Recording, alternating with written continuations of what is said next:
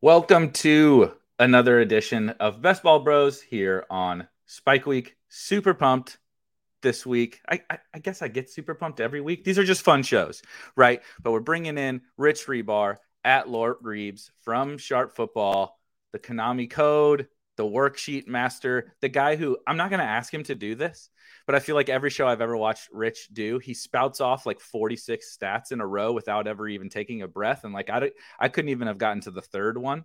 Um, I feel like that's that's part of what he's famous for, among many other things. You know him, you follow him. Let's go ahead and get into the show.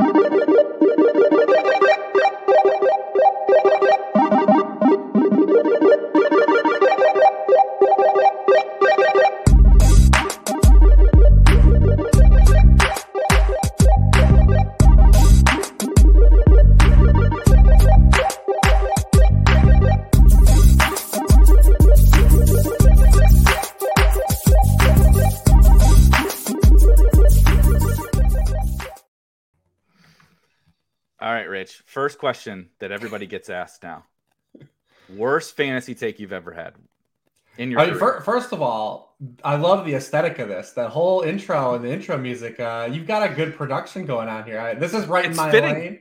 This it's is fitting. 100%. I was gonna say, yeah, this is fitting for you. This is fitting for you. Yeah, you know, I don't have the, as much retro stuff up, but I got some video game stuff up behind me. I mean, this is this yep. is my wheelhouse. I like this. I have to come on the show more often. You have to. Have so I got it. Yeah, so I got I got a. So I've been working on a, a backdrop, and the big thing I'm trying to mix in is like the original Nintendo stuff, and uh, you know, that was like my era, you know, Blades of Steel and all yes. that kind of like I'm, you know, that so like Pat Mayo, like I, will tune into the Pat Mayo shows because he'll have all of that stuff, and I, will like, I mean, I love Pat, he's awesome, he's smart, whatever, but I find myself just like staring at all the video games and stuff in the in the background, so it's it's funny that. And were you more of like a sports game guy or just everything?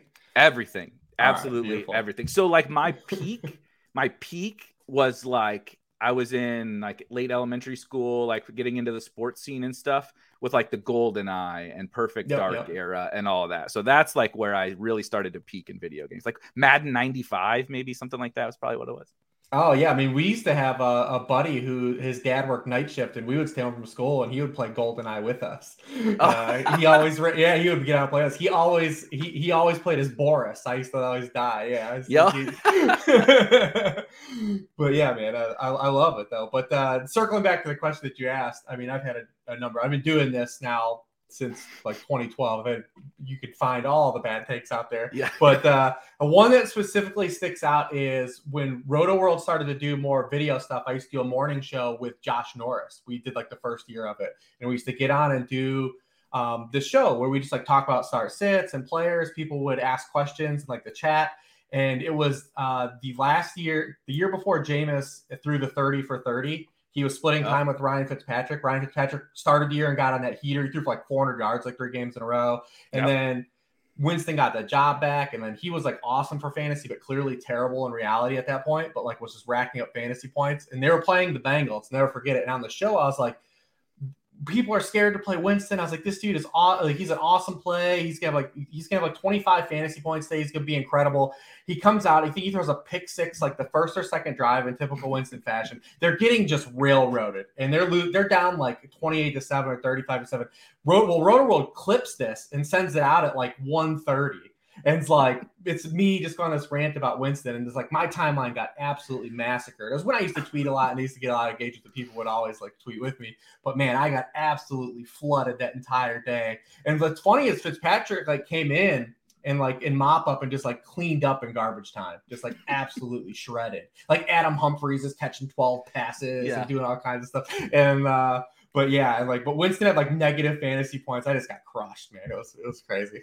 I'm trying to I'm trying to go I'm trying to go and find it. Yeah. Uh 18 of 18 of 35. They they they almost won. Yeah, Fitzpatrick they, like they they got like a mega heater. They, they lost 37-34 and Jameis threw four four picks. he did have one touchdown. I think he fumbled as well. Yeah. So he, you know, Jameis turns the ball over five times, and that's your that's your you know conviction play. And his yeah. backup comes in and was like the real you know in a quarter out produces him or whatever. Yeah, I mean I've had other bad takes, but that one in particular, just because of the engagement on the timeline and it being Sunday, was the one that I'll never forget. That is so good. Hold on. I got to share this. This is incredible. This is one of the most incredible like box scores and stuff I've ever seen in, in my entire life. So they go well, down. Norris is like trying on the podcast, like Norris is like, Aren't you worried this could happen? Like this outcome? And I'm like, No, like you guys are over over worried about it. Like it doesn't matter. Yeah, yeah, they're just got they got flooded. It was and then Fitzpatrick went nuts. Yeah, and then Fitzpatrick goes absolutely bonkers in the fourth in the fourth fourth quarter. I, I, guess this was probably the straw here. Late third quarter was the straw that broke the camel's back with uh, Jameis the old another pick six uh, to uh, to finally put the coffin in him. Um, I that year was so fun for fantasy. Like it was. Uh, well, those couple of the Jameis, the peak Jameis Bucks was like some of the most fun fantasy, especially like talking about best ball stuff. I think that was probably what really got me hooked into the best ball space because I was, I, I, didn't really know what I was doing, but I was just like all in Buck stacks. Like that was my, st- I think I had like 50% Jameis, like 50% Godwin. Unfortunately, a lot of like OJ Howard, if you remember, right. uh, that you know was in that that that year. But I was just jamming all those guys, and it was like, dude, I whiffed on everything. Like I was on Justice Hill. I was on that was Andy that was Andy Isabella year. That was Andy Isabella. I was on all these. Darwin Thompson, right? I was on all those.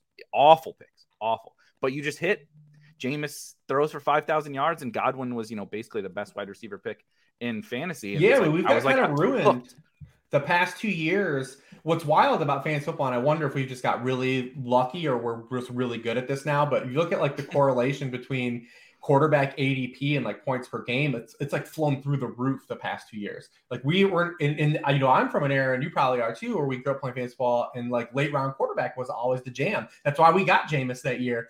And yeah. he was like a 12th round pick. Yeah, and these like past two years have been really rough on late round quarterback. It's been the hit rate for those guys and guys that have come out of nowhere. We had two years ago Justin Herbert, who really wasn't even a draft pick uh, really smashed. And like Ryan Tannehill, after people kind of faded him after the efficiency spike. But you look at the past two years, like we've gotten no quarterbacks like in top 12 points per game that come from the late rounds. And it's been really wild. I don't know if it's just been something like we're just really efficient at it right now or the bubble's about to pop. But that's something I actually was just recently looking at of like the correlation of quarterback ADP and points per game and just how it's gone. The roof is blown off the past years. Do you think it has anything to do with? I've been thinking about this too because I'm already deep into these goddamn best ball drafts.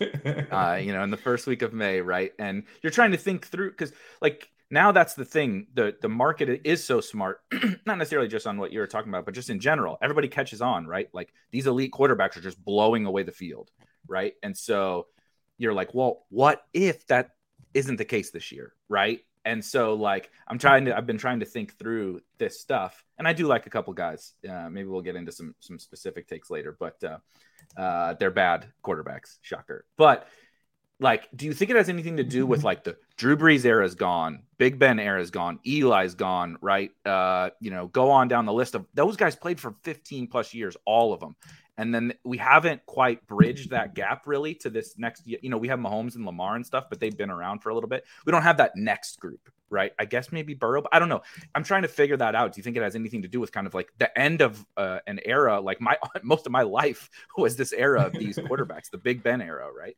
Yeah, I mean, you look at the quarterbacks, they're early mid 30s. I mean, you still got Aaron Rodgers, who's still towing along, but back to back MVPs. And then the other guys are Matthew Stafford, who like everyone now loves, but everyone dragged for yeah. 10 years, uh, and and Matt Ryan, who's going through the same the same thing now. Like everyone's yeah. kind of discount how good Matt Ryan's been his career because he played it just like a lit- legitimately hapless Falcons unit last year. But I think that Matt Ryan is going to be a, a productive player this year. The, the difference between now though is the era of football now with the quarterback mobility is just so different than it was, you know, 10 years ago. And uh, you look at the, the, amount of designed runs that quarterbacks are taking in the NFL right now. I was just looking at this too. And it's still the last two years, are, they're just under 10% of all NFL designed rushes are by quarterbacks. So that's removing scrambles wow. from the equation. And that's and, it, and it's it's legitimately as high as it's ever been. And it's just athletes are are more athletic now. Like, you know, Carson Strong, I feel bad for him because he probably would an awesome pick in 1987. Uh, but you know, the Dan Marinos of the world, like those guys don't. That's not the way the game's played anymore. Like Philip Rivers is kind of like one of the last guys. But every guy that comes in, look at this whole quarterback class, and maybe it's a bad example because everyone hates this quarterback class. But every dude came with rushing ability. Uh, you know, obviously Malik Willis has this, but you look at Sam Howell ran for 800 yards last year. Matt Corral was a good runner. Desmond Ridder had like one of the highest RAS scores like in history. And that's just, and you go back to the last year, all those guys were mobile as well. I mean, even a guy like Trevor Lawrence is a guy that has some ability, and Zach Wilson was a guy that ran a little bit in college. And it's just more and more athletes are playing position ever and it's kind of just manifested the position. And until fantasy like scoring has like adjust i mean you still get that yeah. weighted that weighted ability of just being able to have rushing. I mean everyone hates jalen hurts but look at what he was able to do for fantasy this year. You get that high floor plus the ceiling. And if jalen hurts ever runs into any passing production i mean the volcano is going to erupt like it did for Lamar in his MVP season. Josh Allen, now that he's a good passer, because Josh Allen, people think like Josh Allen could nowhere. The year before his breakout in 2020, he was like the QB, I want to say 11 and like the QB eight in points per game. But now, if you tack on Josh Allen throwing 35 passing touchdowns, well, shit, what are you going to do? Like, you can't combat those guys. Right. Yeah. um, the I mean the Josh Allen thing is like it. It's also so funny. We're just gonna bring it up the chat because if you're in the Spike Week Discord, We've been talking about Trey Lance lately because everybody likes to talk about Trey Lance, and apparently, if I'm around, we it, there's going to be heated discussions about about Trey Lance. But he's an example where, look, where like everyone with a brain can understand like the the risk. We, we might all assess that risk differently, but he didn't. Right? He didn't play last year. Blah blah blah. Jimmy's still around. Whatever. You've done a good job of outlining a lot of that context already. However, it's just like we forget because we get so attached to a name or a specific thing, right? Trey Lance didn't get to play over Jimmy G, and maybe people think he stinks. That's fine. But we get so attached to a name that we forget Lamar couldn't throw. L- Lamar was not playing over Joe Flacco. okay. Right. At late era Joe Flacco. Um, Josh Allen was a horrible college quarterback, like from an actual quarterback perspective, and was not good as a real life NFL quarterback until all of a sudden it just like you said clicked. But we forget that when the next guy comes and the next guy comes. It's been it's three like, years in a row. Yeah, yeah, hurts right. Hurts and, hurts yeah. happened, and now it's the now it's Lance. And remember, everyone was excited for Hurts at this time last year. Maybe not at this time, but when the offseason opened and best balls first opened up, people said, "Oh, Jalen Hurts is going to be like this, this like secret dude. Like the rushing is there, and like he runs in any passing, it's been good." And then everyone started to progressively talk themselves out of it. Like, mm-hmm. oh, you know, maybe the Eagles are going to draft a guy, so let me slow my exposure down. Oh, well, now they traded for Gardner Minshew. Minshew. Like, what if that puts a little hit on heat on some things? Like, uh, I mean, even when when Minshew played against the Jets, people were like, play him the rest of the year. People were like, we're legitimately out there, like the Eagles should play him the rest of the year and it's just like you know it's just wild but it was it was literally lamar jackson josh allen and jalen hurts right in a row. Now these guys weren't late round quarterbacks like we said but they're people that had one foot in and one foot out right? When you look at adp those guys that are fringe qb ones like high qb two area uh, and, but people talk themselves out of it because they were like the perception was he's a bad quarterback. But the great thing with these guys is they can be bad quarterbacks and still be good for fantasy or at least have a floor with upside for more. And that's all we kind of really care about. I mean, I really have no stake in like the Trey Lance is going to the Hall of Fame game. I just want him to start because I, uh, what he does for football teams provides more fantasy points than what Jimmy Garoppolo does. And yeah. I want those, I want more of those players on the board. And if you're gonna fail, fail hard. Like fail fast and fail hard. Like if Lance gets out there and he sucks, and he can't, he literally can't complete a pass go let that's fine. But failing with Jimmy Garoppolo is like failing slow because you know he's he's well he does make a lot of mistakes. It's kind of the crazy fucked up thing about the whole Jimmy Lance thing is like Jimmy isn't the game manager because he makes just as many mistakes as the dumb you know new young kid that doesn't know what he's doing. However, he's like failing slow. It's like we're not going to put too much on his plate. He's not going to throw the ball down the field. We're going to just ride through our guys, and we don't we don't really know what's going to happen, right? We, have intentionally capped our ceiling. If we fail, we're going to find out in the playoffs, right? Mean, we, we don't know. Saw if... it last year when people t- were dragging Lance when he got to play against the Texans. Uh, he he literally legitimately had the most completions of like over ten air yards of the 49ers had in like four years which is crazy in a game to think about. I mean, Garoppolo throws a lot of interceptions because that's his game. He's throwing over the middle of the field in traffic always. Where you yeah. think about you take those deep shots and your completion rate might drop, but like you're not throwing a lot of interceptions on those on those plays. Matthew Stafford was kind of the exception last year. Like a lot of his interceptions came on those 50-50 balls like downfield, but he was really good in the intermediate areas. But Garoppolo's always had a really high interception rate in context of the NFL because of that because he's for that's the way you're forced to play games. Whereas at least Lance offers you the upside to, to, to do some things. So I mean, it is frustrating. I the whole Discord is what I don't get. Like is the thing is like Jimmy, people are like shocked Jimmy Garoppolo is still on the 49ers. And that's the part I don't yeah. get because you have a guy that is got he's a $24 million cap hit to any team that trades for him. Now they could restructure, but that's a hypothetical that people latch onto. But he's $24 million to anyone that trades for him. He's got two injuries. He had a shoulder surgery to where he can't throw till July, and he has a hand injury as well. And he's also probably more valuable to the 49ers than any other team, or at least yep. like 28 of the 32 teams. Uh, you know, so I mean, th- it's not shocking that he hasn't, they haven't found a taker for him. Uh, you know, yeah. it's we're seeing the same thing a little bit with Baker Mayfield, who had a you know shoulder injury, but the whole league knows the Browns can't do anything with Baker Mayfield. They can ride the, the, the, only option the Browns have are to ride this out and have this thing drag through a, a player that doesn't want to be there. They don't really, they've made it clear they don't want him there. Uh, so like, how does that work? Like, you know, eventually the player always gets his way in this type of situation. So like, yeah, you know, I mean, no one's going to trade for those types of guys, especially now that the draft has gone past. And what's amazing too is that no one invested any draft capital into these quarterbacks, so they yeah. completely called the bluff on both those teams. Yeah, exactly, hundred percent. Like, remember the what, what, was the report from Lynch that was uh before a month before the draft or something? We get, we're mulling multiple offers. They just haven't met our matching price right. or whatever that he was talking about Jimmy. Which a bullshit. Like, no, no, you got to do it. That was true. But yeah, of course, you got to. I mean, I don't, I don't blame him. You know, he's playing poker, whatever. That's fine.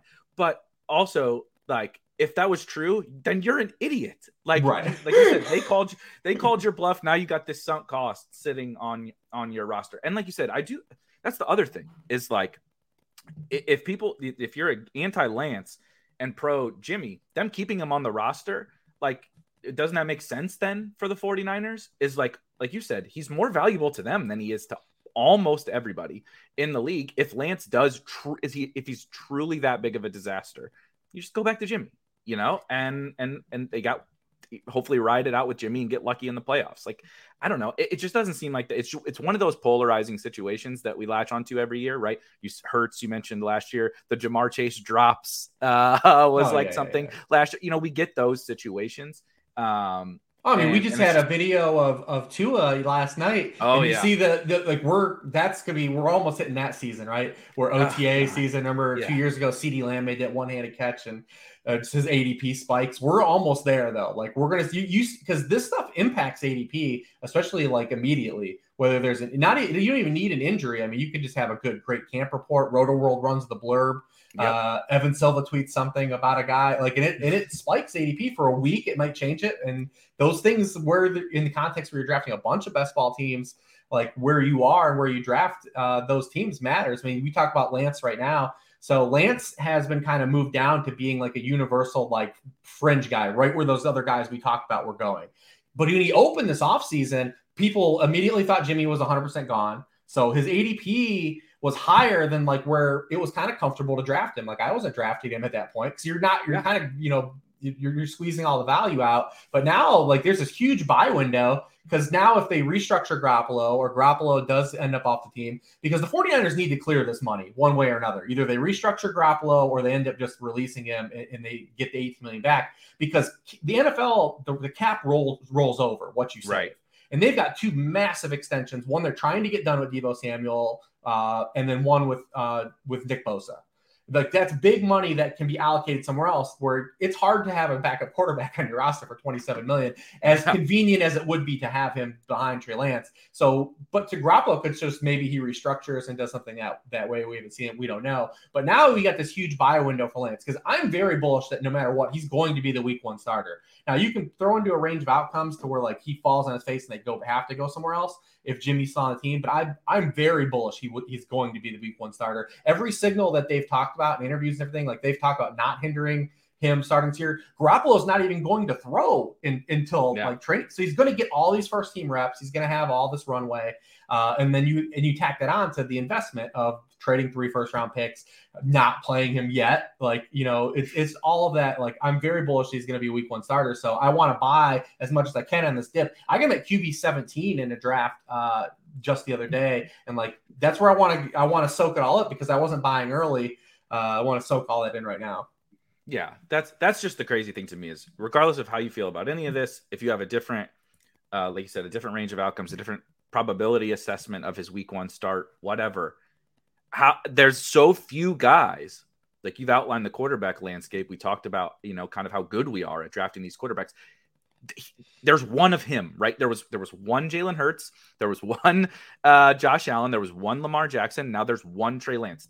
No guy with that nuclear ceiling exists at that cost anymore. So, like, you know, I don't really care what you think. I, it seems it would be crazy to me to not uh, to not invest. And in like Lamar, and like Lamar, and we didn't know it at the time with Josh Allen because Brian Daboll had yet to be, you know, as an NFL play caller. Like he made a transition shift. Like the way Brian Daboll as a coach coaches games is totally different than what he did previously before he went mm. to Alabama.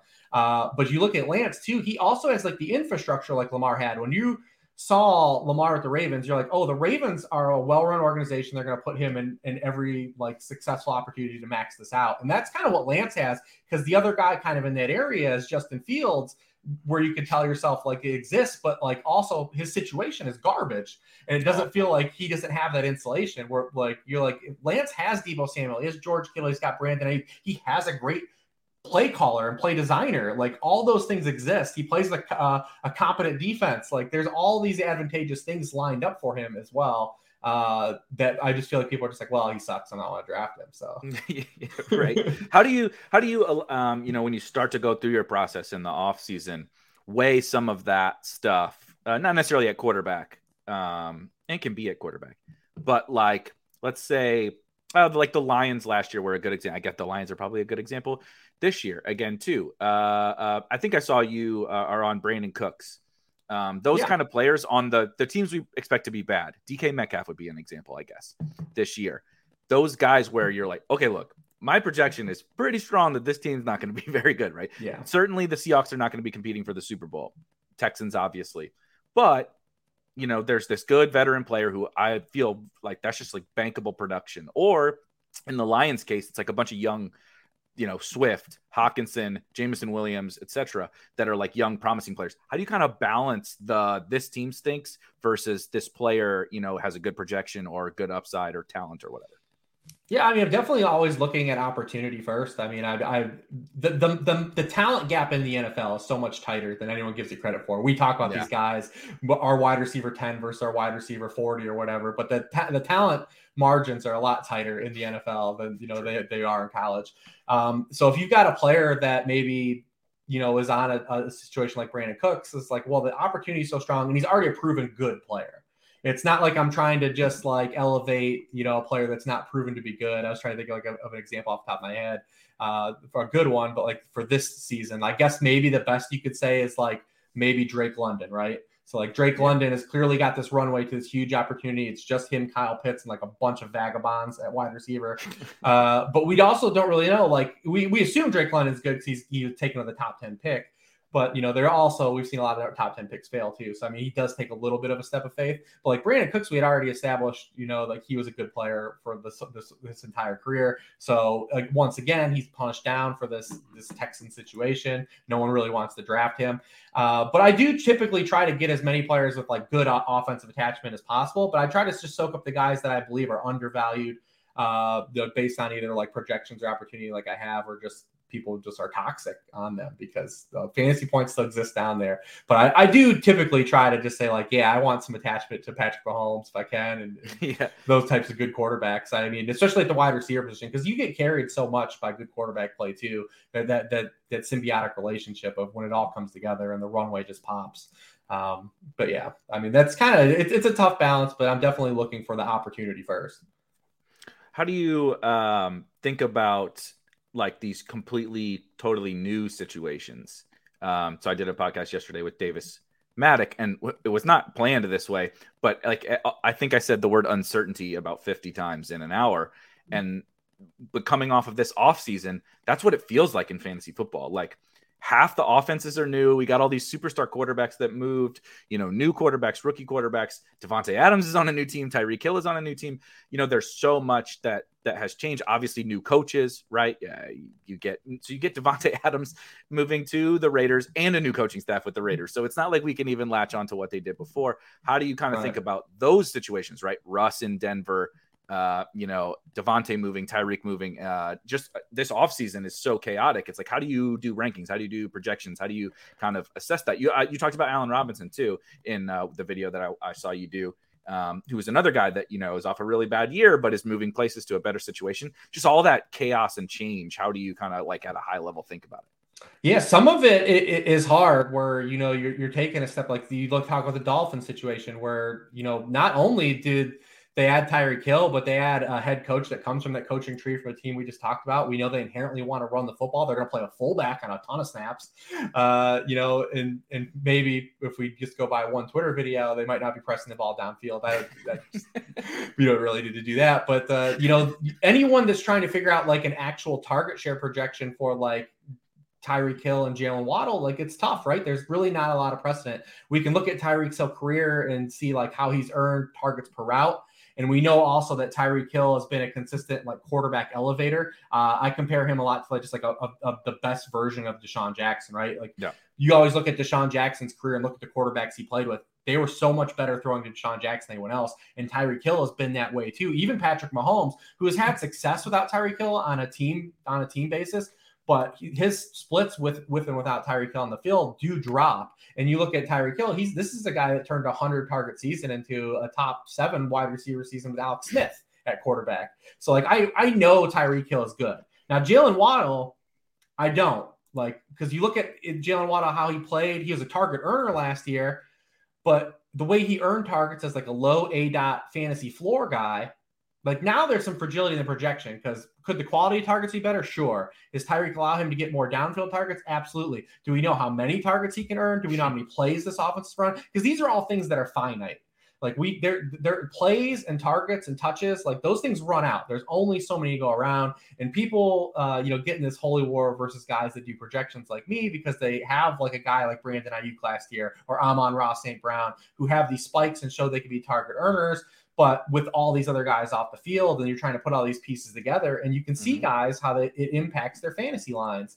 Um, you know brandon Aiyuk being like a really good example of last year even without the doghouse situation. Uh, so you have jalen waddle now who is still being priced basically where he left off last year.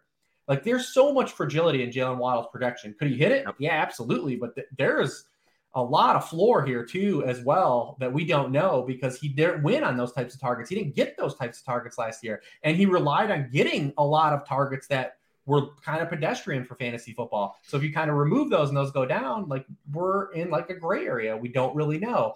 Uh, you talk about Allen Robinson. So like Allen Robinson is a guy like I actually feel more comfortable about because I know the offense that Sean McVay runs. I actually have tangible evidence of the offense he runs, the types of routes those players runs. And uh, you look at what Allen Robinson was asked to do the last two years in Matt Nagy's offense, and it was just hmm. awful. Last year, 40% of his routes are just slants and curls. Like those aren't going to get you any fantasy points. And then you tack on that, you know, he he had multiple injuries, he missed time with COVID. He seemingly didn't even want to be on the Bears to start the yeah. season. Uh, but now he's going to get like in this environment where Cooper Kupp's going to run a lot of those routes. First of all, the offense doesn't even really use those routes as much as like Matt Nagy's did, but he's going to be running a lot of these deep digs and posts, and he's, he's going to be ISOed on the backside. A lot of things we saw Odell Beckham did. Now there could be some more volatility there because Odell Beckham wasn't a huge target earner compared to Cooper Kupp because Cooper Kupp was on his 1995 Jerry Rice heater. But you know, Allen Robinson is just going to run a lot more fantasy friendly routes, and he's going to get them from obviously the best quarterback in his career because yeah. 80% of his career targets have come from Mitch Trubisky and Blake Bortles. Uh, those are things that I can say, like, yeah, I can reach on maybe him a little bit, have ADP because I feel bullish on the situation. Whereas, like, you you take a guy like Waddle and you say, or Jerry Jeudy is another good example too, like Jerry Jeudy is being priced up for where he basically was last year, the upside potential, but like we don't really know exactly like what if Courtland Sutton's more of a mesh. Also, when you look at Russ, what he had with Seattle, you can't just bring that over to Denver because he had two good players in Seattle. He had DK Metcalf and Tyler Lockett. Now they now he has a viable like Tim Patrick's way better than any other player that was behind yeah. those guys. Uh, KJ Hamler's better than any other player of those guys. Albert Okwuegbunam is way better than any of those guys. They've got better running backs than Russ had. So like we can't just say, oh, Jerry Jeudy's the new Lockett and Sutton's the new DK. Yeah. That's not uh, that's not transitive property. We don't know. Right. And then you factor in Nathaniel Hackett, the new system. Like there's a lot of moving parts. So I'm more like I'm seeing Jerry Jeudy get pushed up, and I'm like, well, yeah, I would like to be bullish on Jerry Jeudy. I like the talent, but like, all right, all the values definitely run out of there right now. Uh, so now you just pivot and you go to Sutton, and now you see people starting to, pit, steam Sutton up yep. because yeah. and you know, so now we're gonna wait for Jeudy to come back down because we weren't drafting Jeudy earlier in the year. We hope he comes down so we can get some Jerry Jeudy on our team. But those are all things like we make projections, we try to do the best of our ability, but there you have to run range of outcomes on when those type of situations. So you have to factor in the cost of when is the when is the juice worth uh, worth the squeeze. And right now, with Jerry Jeudy, you can't talk me into taking where he goes now. Uh, I, I wish him for the best. I got some dynasty teams that really hope he smashes, but like, there's no value right now in taking him. Yep, yep. And there's like you said it, it is so funny. Again we're in may and this I'm, I'm listening to you talk this life cycle of the broncos wide receivers through and i'm like yep we've already done like last year this was like an august conversation where it was like you know okay we did the i we did the Aiyuk thing now it's time to hit Deebo right? Now it's or you know i'm trying to think of we actually did this with uh oh my god i'm blanking on a, a, a different team. But anyway same thing right? Somebody gets steamed and then everybody's like, okay, I think we might have jumped the shark here on this this young breakout guy, Visca, right? Laviska Shenault yeah. is the bit is the bit guy, and then you're like, okay, maybe now it's right. DJ Chark, they flipped. Laviska Shenault went from a 11th or 12th round pick, whatever. I know that there's you know the meme purposes of some of why that happened, but DJ Chark was like seventh or eighth round pick. They literally completely flipped, and it was like, okay, this has gotten a little bit out of hand here, you know, and I guess if you liked Marvin Jones a little bit cheaper, same thing, you know, obviously really none of that worked out, but it was kind of the similar situation. Right. How sure are we, you know, that Laviska Shenault and Jerry Jeudy are these superstar wide receivers on this team now? Like, I'm not sure. So let's go get this this uh, next guy. The, the, the question I'm going to pivot a little bit here, but uh, I'll let you tell.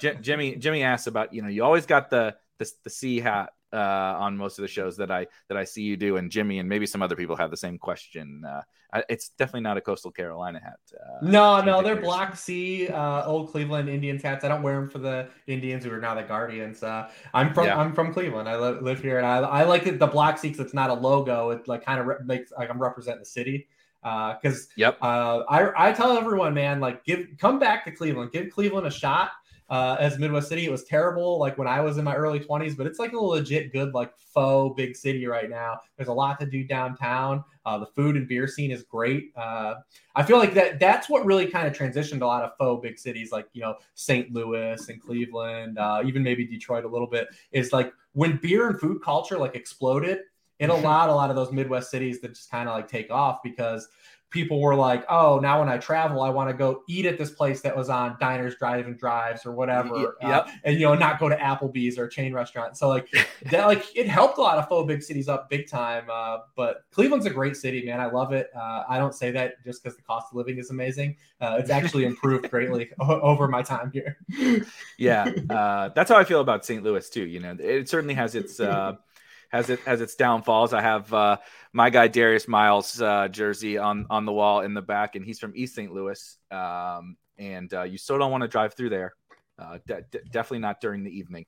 You don't want to drive through there. So there are uh, you know some some down parts to it, but um, I, I totally agree. Like I've seen this cycle in my life like when I was yep. young, we didn't go to like nobody went to downtown St. Louis when I was when I was young, and you didn't have friends and family that lived there. Like no, no way. Why would anyone do that? You know? And it's there's just been this uh, evolution. I mean, there's a craft brewery on like every street corner yep. in in St. Louis, you know, and all these little you know hipster hipster areas with restaurants, like you said, and um, it, it's it's so much better. And I I feel the same way. I, I don't no no offense to anybody you know in the new yorks and the bostons and all that i still like enjoy going to those places but like the Cle- I, I want to experience the Clevelands, right? Like you said, and and and some of those those different they faux. I like the I like the phrase faux big city because that's exactly what it is. It's it's much closer to small town than big city, but yeah, it's a it's it's a kind of enough of enough of both uh, to fit. So What did you say? Were you born and raised in Cleveland and li- lived there your whole life, or what? Yeah, uh, yeah. I was born just outside of here. Uh, you know, I, I, went to school in in Ohio, still, you know, in Toledo, and I lived in Columbus for a number of years. But I, I never really ventured out. I wish I would have lived other places. I do. It's one of the things in my life. I wish I, when I was younger, I lived more places. But now it's kind of like it's the way like life has manifested and with the way Cleveland has manifested, it's like turned into a great actual area to live now. You know, outside of the weather. Yeah. But man, now now that there's like like half the ozone only exists, like it, we barely it doesn't even get cold like people think it does. Really, uh, we still get cold weather, but it's a you know and now it stays warm until basically November. Uh, and then you know we don't really have spring anymore. Just like you have winter, and then it's just summer, like it's 80 degrees. And we just ex- I don't know about you. We literally that's what we just experienced this week. It was like 50 last week, and I'm wearing like a jacket to like take the dogs for a walk and stuff last week because it's cold. It was it it's like 92 today. Yeah. Like in, in five days, or like you said, like you said, you want to talk about no spring. Like this is year was the definition of And no I just spring. moved. I and I so don't know like, what this went means. through like the, the the I'm such a donkey too. That's why you guys probably shouldn't listen to me your fans. But I literally bought a house in the worst time in American history ever to buy a house. It's actually it was actually more affordable to buy a house in the Great Depression than it is right now. But uh, I needed I needed a, a, new office for sure, like because where we were working, I had too many kids. Uh, this, this is the short story, and I needed more space. So we had it was like a necessity for me to move this off season. So I did it. But if I was trying to move, I've got some buddies in the industry and like people we know, like you said, that live in like the Boston area, and like they're trying to move too. And they're showing we're comparing houses, and my the house I'm looking for his is three times more, more price for half the square footage. And I'm like, God, thank God I don't live in any of those places right now. Yep. I went through that. Um, so I, I think everybody pretty much knows, but like the whole this whole like spike week thing came from because I'm employed by RotoGrinders. So I started my career in like the whole DFS space with RotoGrinders five years ago. And uh when I got hired, I was actually doing mostly project management stuff, not content related stuff when I first got hired. And part of the agreement when I got hired on was that we would eventually move to St. Louis. My uh, well, she was my fiance then, my wife now, and uh, we start same thing. We start. This is back then, you know, so five years ago. We start looking at houses in Nashville, you know, and it is like triple what we're, you know, what we would be paying. Like it's it was obscene, absolutely obscene. And so we kind of just like uh, kept kicking the can down the road, and eventually Cal Spears, shout out Cal, if anybody uh, knows Cal, he's no longer Yeah, no longer around because he's uh he's doing pretty well for himself. But uh, those guys did all right. Uh, Those CNC, guys the CNC factory. Uh, yes, yes, everybody did quite well at the at the uh, at RG with with the the BC acquisition. But um, I kind of just kept kicking the can down the road with Cal and like not mentioning it ever. And eventually he was just like, "It's fine." Just stay. He's just stay there. You know, it's it's no big deal. And then I guess I'm just. I, I think I, I'll never when I I'm on my like gravestone. It's gonna be like this dude was just a luck box because we moved um, houses right at the beginning of the pandemic. Uh, like literally, like started getting uh our old house ready to move. Like after Rudy Gobert touched the mic, you know, he, he touched the microphone, and we started we started getting the old house and moved. And then it was just like overnight, the market just went totally nuts. So we got super super lucky, and I I think back to that because the same thing. I I couldn't do what I do now at our old house. Uh, so like if I had to try and do this, I can't imagine what it was like and, and what it was like for you to try to to try to navigate all man, that. it's rough. I, f- I feel for everyone out there house hunting uh, at this time, man. It's it's rough out there. So how I think I've heard you tell this story, but I'm I'm not entirely sure. How did you even like get started in the fantasy space 10 years ago or or whatever it was? What was like the evol- how did we get to this point now where you're you know you're doing what you're doing? Yeah, I mean it's not it's nothing incredible, but uh, you know I I I I'm not a huge social media guy. I always hated it, but you know I had a buddy that was like, dude, just get Twitter. It's, use it for the news feed. And I was like, no, I'm not doing that. He was like, just do it, and uh, I got it. I got Twitter, and literally I you know I'm looking at like all this like content that's going on. At this time, I'm a huge fantasy baseball guy because you know obviously my background like this stuff didn't exist in fantasy football the way fantasy football is covered now. Didn't in Yeah. 2010. This is not how fantasy football was covered. And that Yeah. was like a big transition, is because people weren't doing that, and I kind of saw like an end to that. And I was, I, I remember telling my wife, I was like, I was like, this is terrible. Like, you know, we're, people are like paying all this to go to these sites, and like this is the advice they're getting. She was like, well, if you think you do better, just do it. And I just started putting stuff out on Twitter, like stats and like different kind of like thoughts, like you see a lot of people do now. Um, and luckily at that time there was this website called NFL Retweet at the time, and the, the guy would just like retweet all my stuff like about like stats and stuff because he wanted it on his feed because most of the stuff was just like goofy fans hyperbole stuff. But he wanted yeah. to have like some legitimacy like to some stats and stuff. And denny carter followed the site cd carter uh you know and he was just like hey man do you want to like i saw you're putting all these stats. Do you want to like come write some articles for us. And I was like, I don't know, I'm not a writer. He was like, it's fantasy football, you don't have to be. I was like, cool, yeah, yeah, yeah, cool, man. And uh, so like I, I started like just putting out some content there. I was getting fifteen dollars an article uh, for the first time while I was working my full time job. Thought it was just goofy and fun. And uh, you know, you, you have some decent content and some hits, and you build up some things that happen and.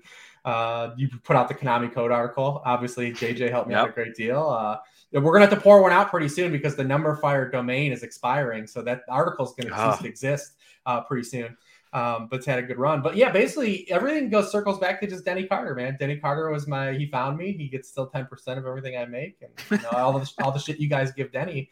Uh, you know, he's the one that brought me in the fold yeah, I don't, I don't know Denny like really per- personally. It's a, a, Twitter, you know, like, like most people. That's what uh had Josh Norris from Underdog on last week, and we were like, yeah, you know, my friend.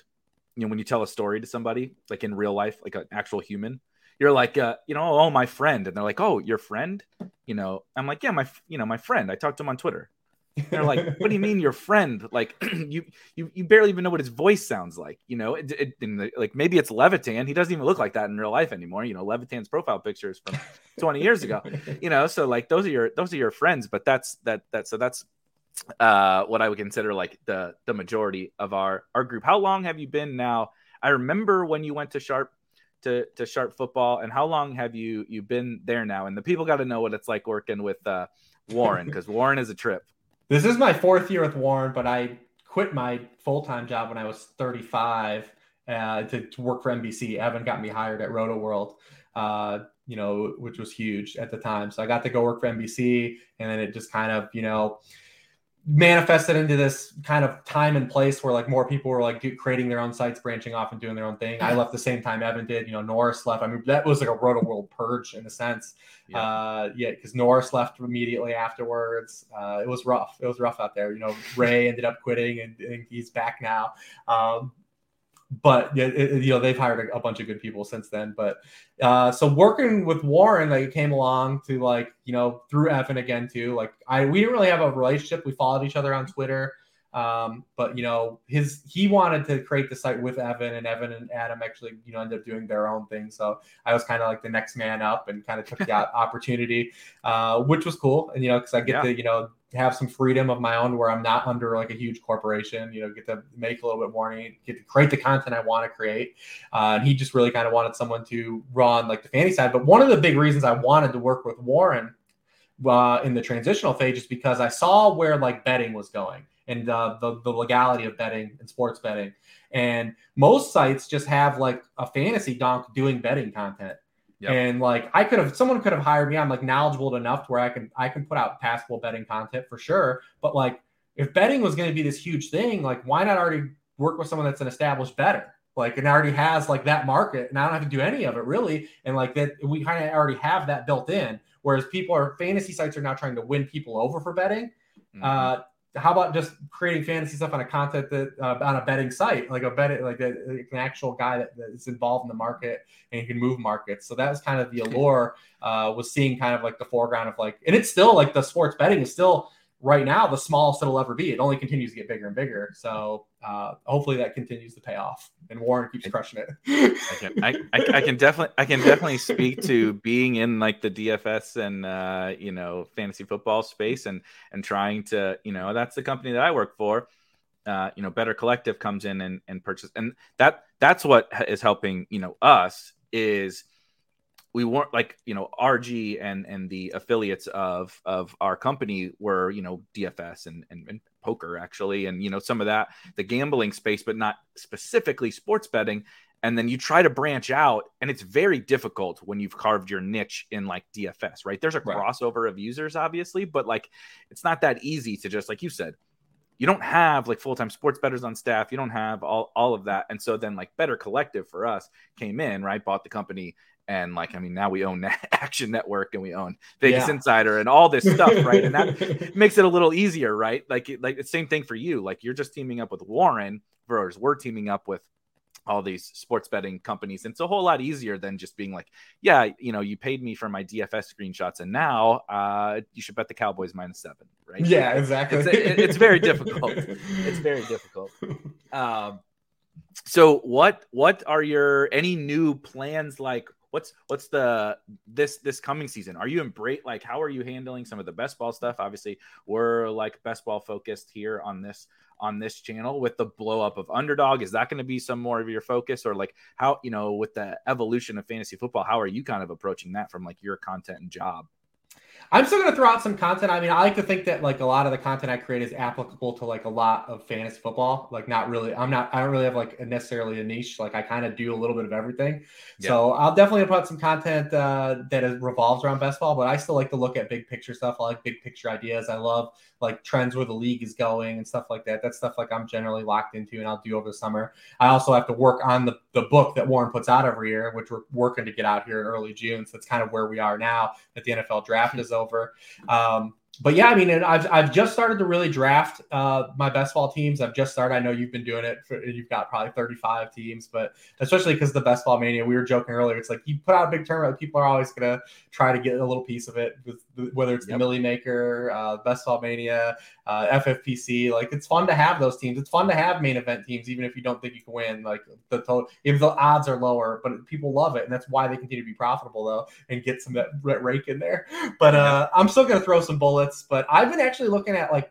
So I had this tweet out last week. I'm, I'm starting to look at like best ball because a lot of people are doing different things for optimization. Obviously, lineup construction is a huge thing now, uh, and a lot of people are looking at like stacking is like a big thing. I'm starting to look at like some players and not just like spike weeks. Uh, you know, no pun intended for the show, but like players that are determined like that, that have spike weeks, but a lot of them like due to touchdown production and like guys that are typically better like in a best ball. And I had like a string of tweets on this uh I think late last week and like uh just like some initial thoughts on it. I'm gonna turn them into an article though, but like I'm looking for players that that have like high high ceilings but have a, a high amount of spike weeks, but also like are contingent on to where like they have terrible floors and way worse floors than people think. And um, you think of guys like like Aaron Jones, right? Is a great guy that no one really thinks about like in this way. Aaron Jones, since he's been in the league, he scored a touchdown in 53% of his games. Uh, but in these games that he doesn't score touchdowns, he's absolutely abysmal. Uh, so far in his career, uh, you know, he, he he doesn't even have an RB one scoring week and a week without a touchdown yet in his career. And he has fewer RB2 scoring weeks are better than Nick Chubb. Like, so you have all these different things like elements play, but it's all like, oh, like he's got like immense best ball value because in, in season long league, there's no way to have it. When you have a good player, you're going to take bad weeks. It just comes with the territory of wanting the spike weeks. But in a best ball, you don't have to take those.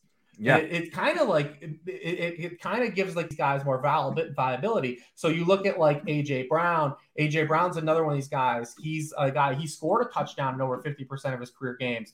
But also in these games where he doesn't score touchdowns, he's got 21 career games without a touchdown. He's never at a wide receiver one scoring week. He has one wide receiver two or better scoring week. DK Metcalf's another one of these guys. They they produce all these. Typically, when people say spike week or better in a best ball, they're talking about like Marquez Valdes-Scantling yep. or like some goon. But what uh, what Marquez Valdes-Scantling doesn't do is also give you a lot of good weeks. like he is a volatile yep. player, but guess what? You also don't get a lot of good weeks. So, uh, you know, I'm looking at some of these other players uh, under this umbrella, and like these are players that have like tangible ADPs. Like you're not going to get these guys for like cheap, but they probably have a lot more best ball viability than people think, They're a little overvalued in redraft leagues than people think. Uh, so I've been looking at some of these guys this past week, and uh, I'm going to try to see if I can turn it into something here. I love I love this because the touchdown thing is so funny because inherently we know on underdog, especially in best ball overall, because I mean you get six points if you get in the end zone, score three of those, and yeah, you had a good you had a good week, and we know that those are important. But especially on underdog and half point PPR, no bonuses, you know, it's so touchdown mm-hmm. driven. It's a little bit more running back driven, and so people get really enamored with those guys, right? The Aaron, jo- like, well, look, look, he's you know he scores a lot of touchdowns. Yeah, that is true. But what happens when he doesn't score a, a, right. a lot of touchdowns? You know, and vice versa. Your point about AJ Brown. AJ Brown scores a lot of touchdowns, but even when he doesn't, you're not this this second round pick is not killing you. He's actually still helping you right? And those are the guys you you really want, but no one ever thinks about it. Exactly like what you said. People look at it as okay, Aaron Jones is a good best ball pick. Period. Point blank. Period. We don't talk about anything else. And then like the MVSs of the world are good best ball picks, right? But like, what happens when? I mean, look, why did Cooper Kupp exploded because of more than just this?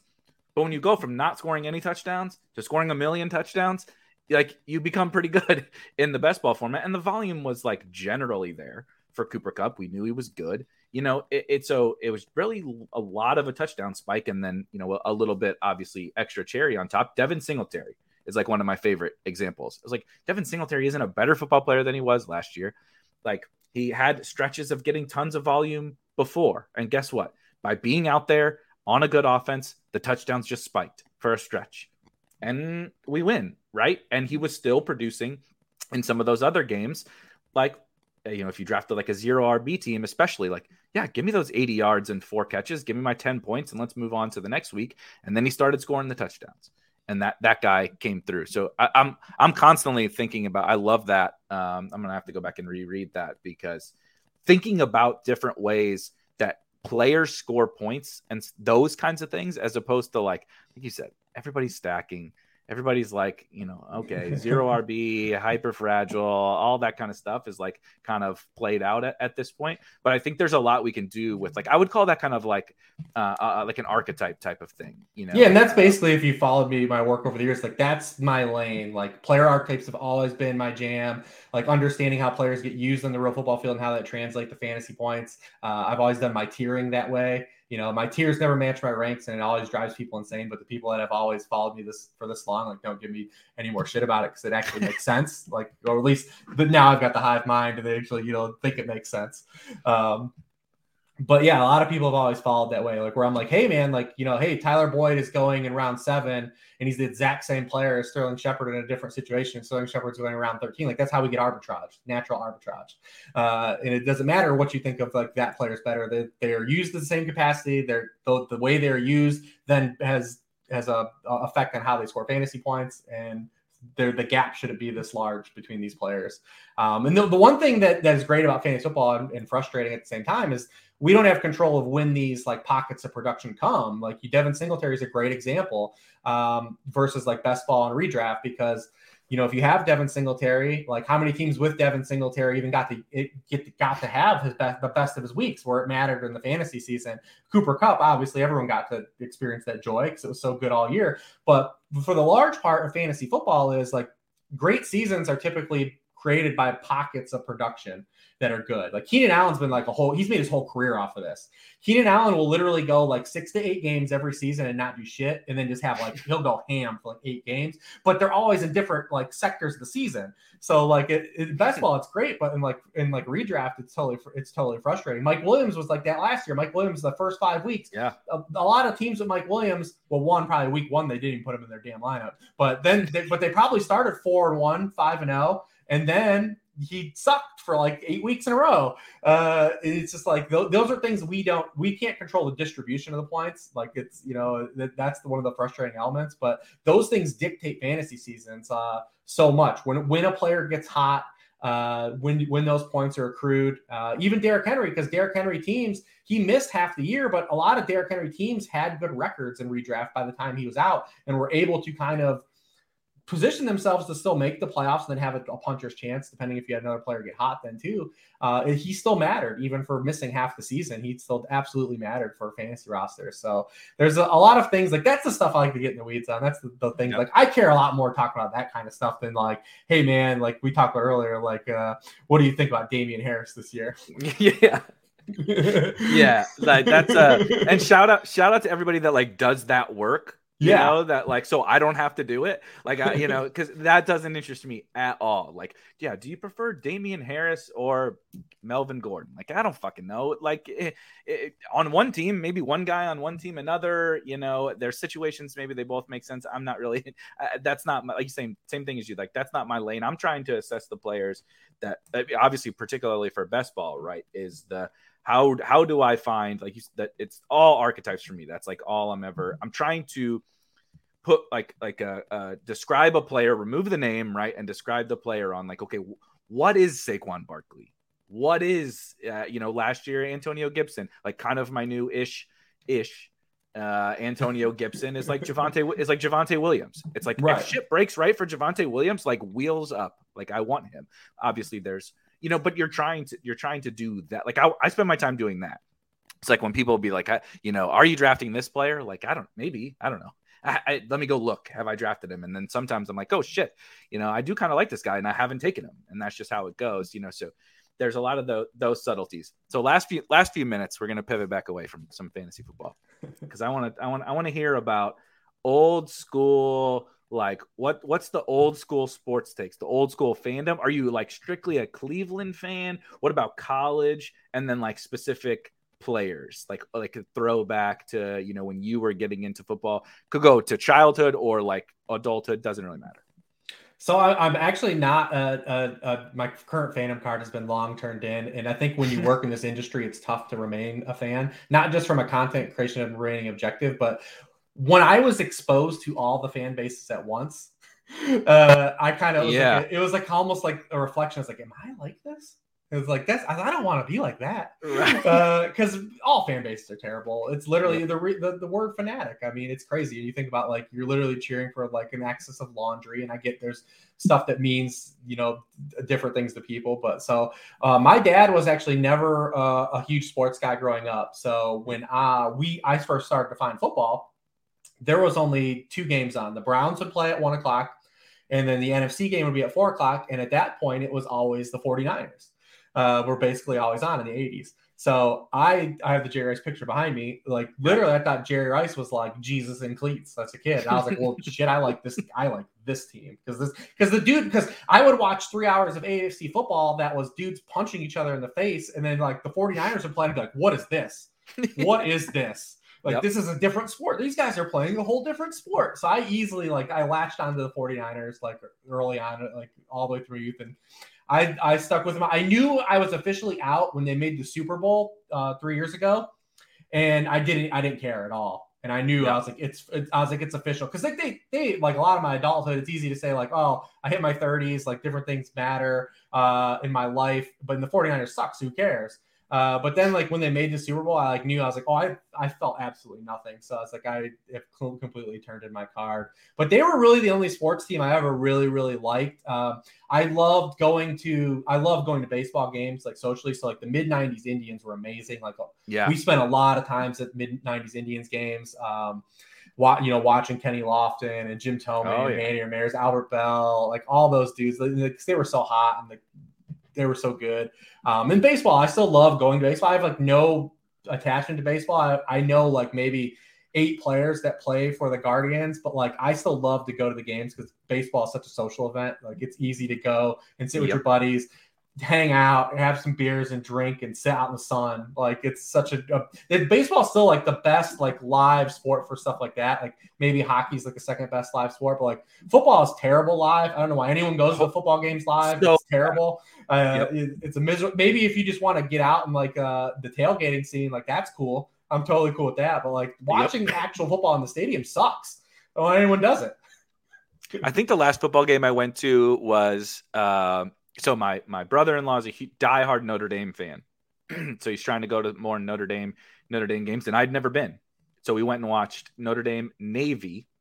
One uh, Chase Claypool's. I don't remember if he stayed the whole year uh, or uh, all four years, but Chase Claypool's last year at Navy. He himself scored four touchdowns in the first half. Chase Claypool did against Navy. It was like uh, you know uh, an elementary school team trying to guard Calvin Johnson was what it looked like. You know, it was so bad. It's like forty two seven at halftime or something like that. And I'm like, you said, I'm like, this is miserable.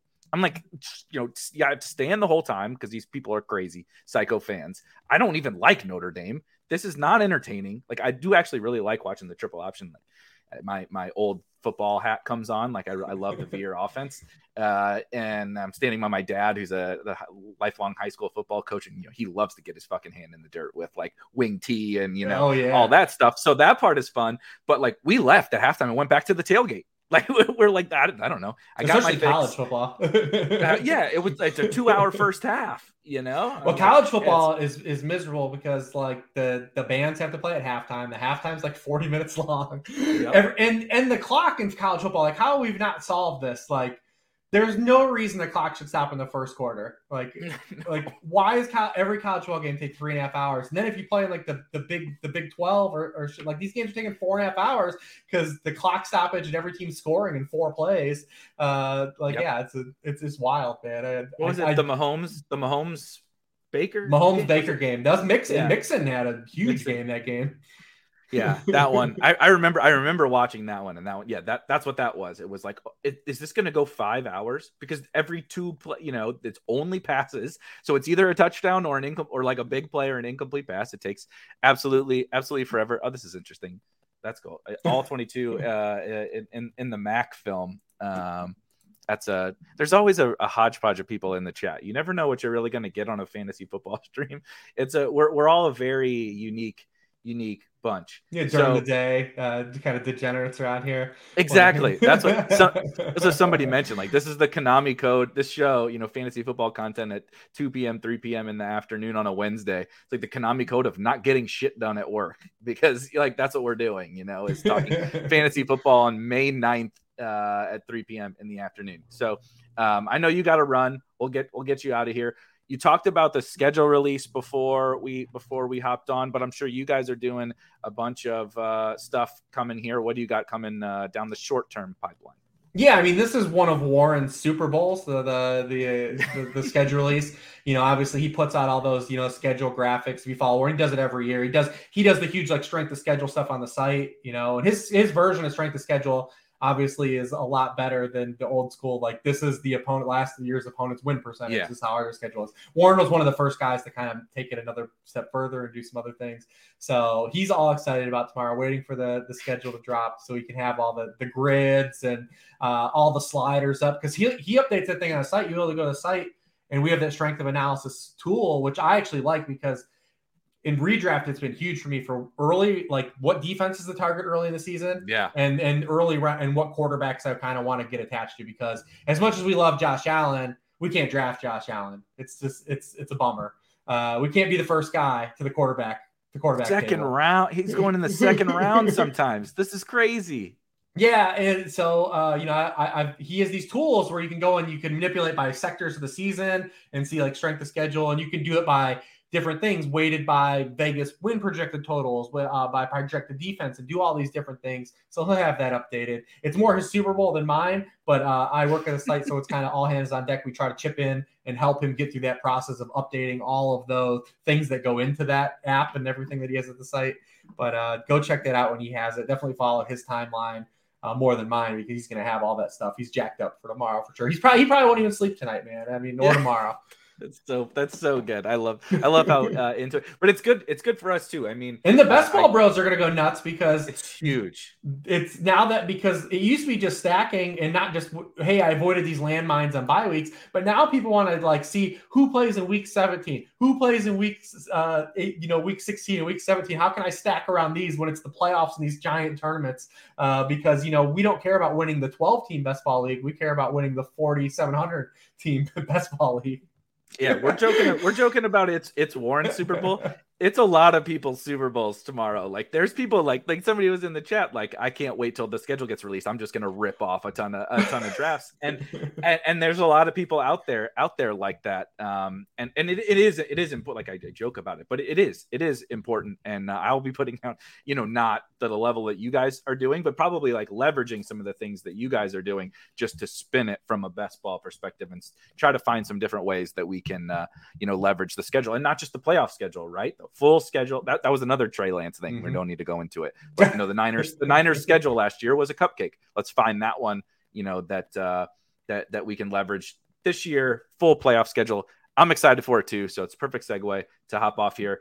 Rich, thanks thanks for joining. Um, well, yeah, we'll we'll we'll do something again. Maybe we'll we'll stream a draft or something uh, in the next in the next couple months, and we can bring in some more of the uh, video game vibe because it's a pretty perfect. Uh, uh, a perfect yeah, yeah. fit. Bring me on uh, over the summer too. Especially, I don't know. Uh, you can see it's more best ball driven, but you know, when we have more like the ADP becomes more concrete as we move. So like Yeah. you're gonna see a lot of movement here. Like, I saw Evan just dropped his like top 150. So like he he's Evan's a guy that can move ADP. So like if he's on like a guy like I put out like a video last week that said like buy these five guys before they spike, but like I don't really move ADP. But, like if Evan's like, hey, all you dumbasses, Michael Pittman's a value, his ADP is gonna start going. It's gonna start moving. That that is for sure. That is for sure. so uh, things will move, and we'll hop back on, and we'll do another one. Um, I will be back tomorrow. Uh, we're gonna we're gonna see how the NFL schedule thing goes. The plan is to have a, a strategy around the playoff scheduling. We'll see when they drop it and all that. But tomorrow, around this same time, I will be back. So for myself and of course for Rich, um, I will see you guys tomorrow, and Rich will see you guys all all throughout the summer. Later.